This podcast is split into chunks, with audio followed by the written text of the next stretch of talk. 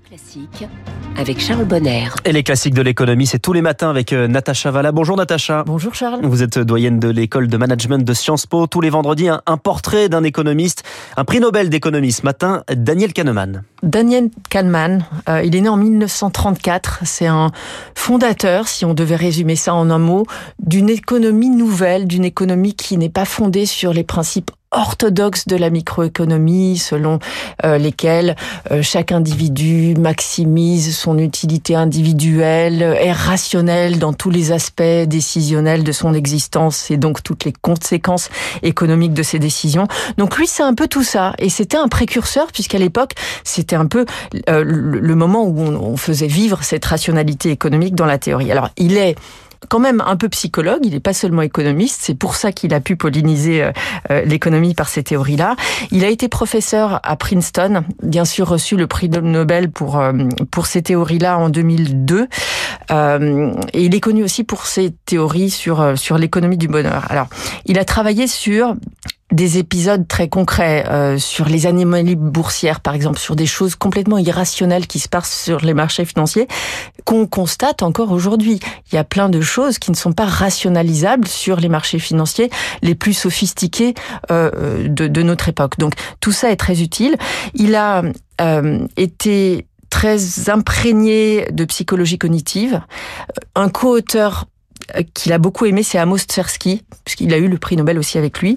Et c'est aussi euh, grâce à lui qu'il a introduit de la psychologie mathématique. Donc ce triptyque psychologie cognitive, les mathématiques, la formalisation pour alimenter la science économique. Quels sont les principaux euh, domaines d'études de Daniel Kahneman? Si on devait retenir deux domaines d'études pour Daniel Kahneman, le premier c'est l'économie comportementale, on aura euh, l'occasion d'en reparler, et le deuxième l'économie du bonheur. Alors si je commence par ce qu'on appelle l'économie comportementale, c'est un nouveau domaine d'expérimentation en économie. Les économistes dans ce domaine-là font des expériences sur les individus.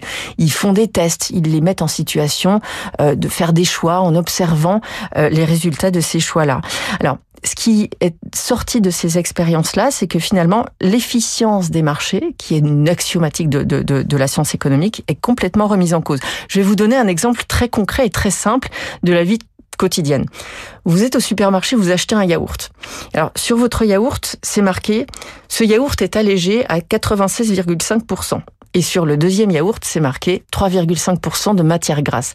Qu'est-ce que vous allez acheter? Qu'est-ce que vous allez avoir tendance à acheter plus volontiers, eh bien, on constate dans ces expériences que le consommateur a quand même envie d'aller chercher le yaourt allégé plutôt que le yaourt avec ses 3,5% de matière grasse. Et pourtant, c'est exactement le même yaourt. C'est un exemple simple, mais quand on fait ces tests dans des configurations plus compliquées, on retrouve exactement ce qu'on appelle le même biais cognitif.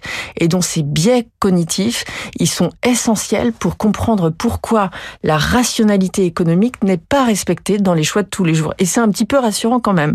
Alors ça m'amène à la deuxième composante de ces, de, de, ces apports dans la science économique, c'est l'économie du bonheur. On a, on a pu en parler dans un podcast précédent.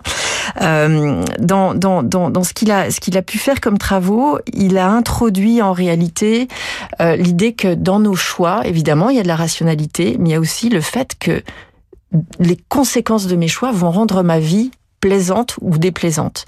Et donc, j'introduis les sentiments, la douleur, le plaisir, la passion, tout ce qui est très très étranger en réalité à l'économiste. C'est pour ça qu'il y a beaucoup d'économistes qui sont un petit peu mal à l'aise par rapport à par rapport à ces apports. Donc le bonheur individuel est extrêmement important avec des conséquences aussi sur le lien entre bonheur, argent et bien-être matériel. Alors pour aller plus loin, quels sont les, les ouvrages principaux de Daniel Kahneman?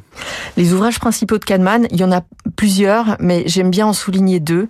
Euh, je vais commencer par Thinking Fast and Slow, puisque c'est caractéristique de la psychologie dans l'économie, c'est entièrement nouveau, de mettre en perspective le temps et, la, la, la, plasticité du temps et l'importance que ça peut avoir sur les conséquences des choix économiques. Euh, donc, il, il, a considéré qu'on n'avait pas forcément la même perception du temps et cette même euh, euh, plasticité. Et un deuxième ouvrage qui est lié un petit peu à ça, c'est Les deux vitesses de la pensée Et selon lui, il y a, on a deux systèmes de pensée. Ça simplifie un peu, mais vous allez voir, ça parle quand même. Un premier système qui est assez intuitif, rapide, euh, impulsif, et un deuxième système qui lui est plus lent, euh, plus rationnel peut-être, plus contrôlé, plus logique. Et on est toujours un peu entre ces deux systèmes-là, et le résultat de nos choix économiques est forcément irrationnel. Tout ça sert le, fondement euh, à la finance comportementale. Et oui, la finance comportementale aujourd'hui permet de valoriser beaucoup de choses et de comprendre la dynamique des prix de certains actifs financiers et le comportement de certains acteurs financiers sur les marchés. Et en réalité, cette finance comportementale, elle remet en cause l'utilité de l'acteur, l'utilité du trader, l'utilité du, de l'épargnant final et le fait que cette utilité soit maximisée en fonction d'une contrainte. Ça, ça ne vaut plus dans l'économie selon Kahneman. Ça nous permet d'expliquer l'exubérance sur certains marchés. Pensez aux cryptos, par exemple, ce serait un cas d'école absolument sublime. Euh, le fait qu'on puisse prendre des risques excessifs dans certaines circonstances de sa vie et le fait que certaines bulles spéculatives puissent émerger sur certains marchés. Natacha Valla, merci Natacha. Les classiques de l'économie tous les matins à 6h.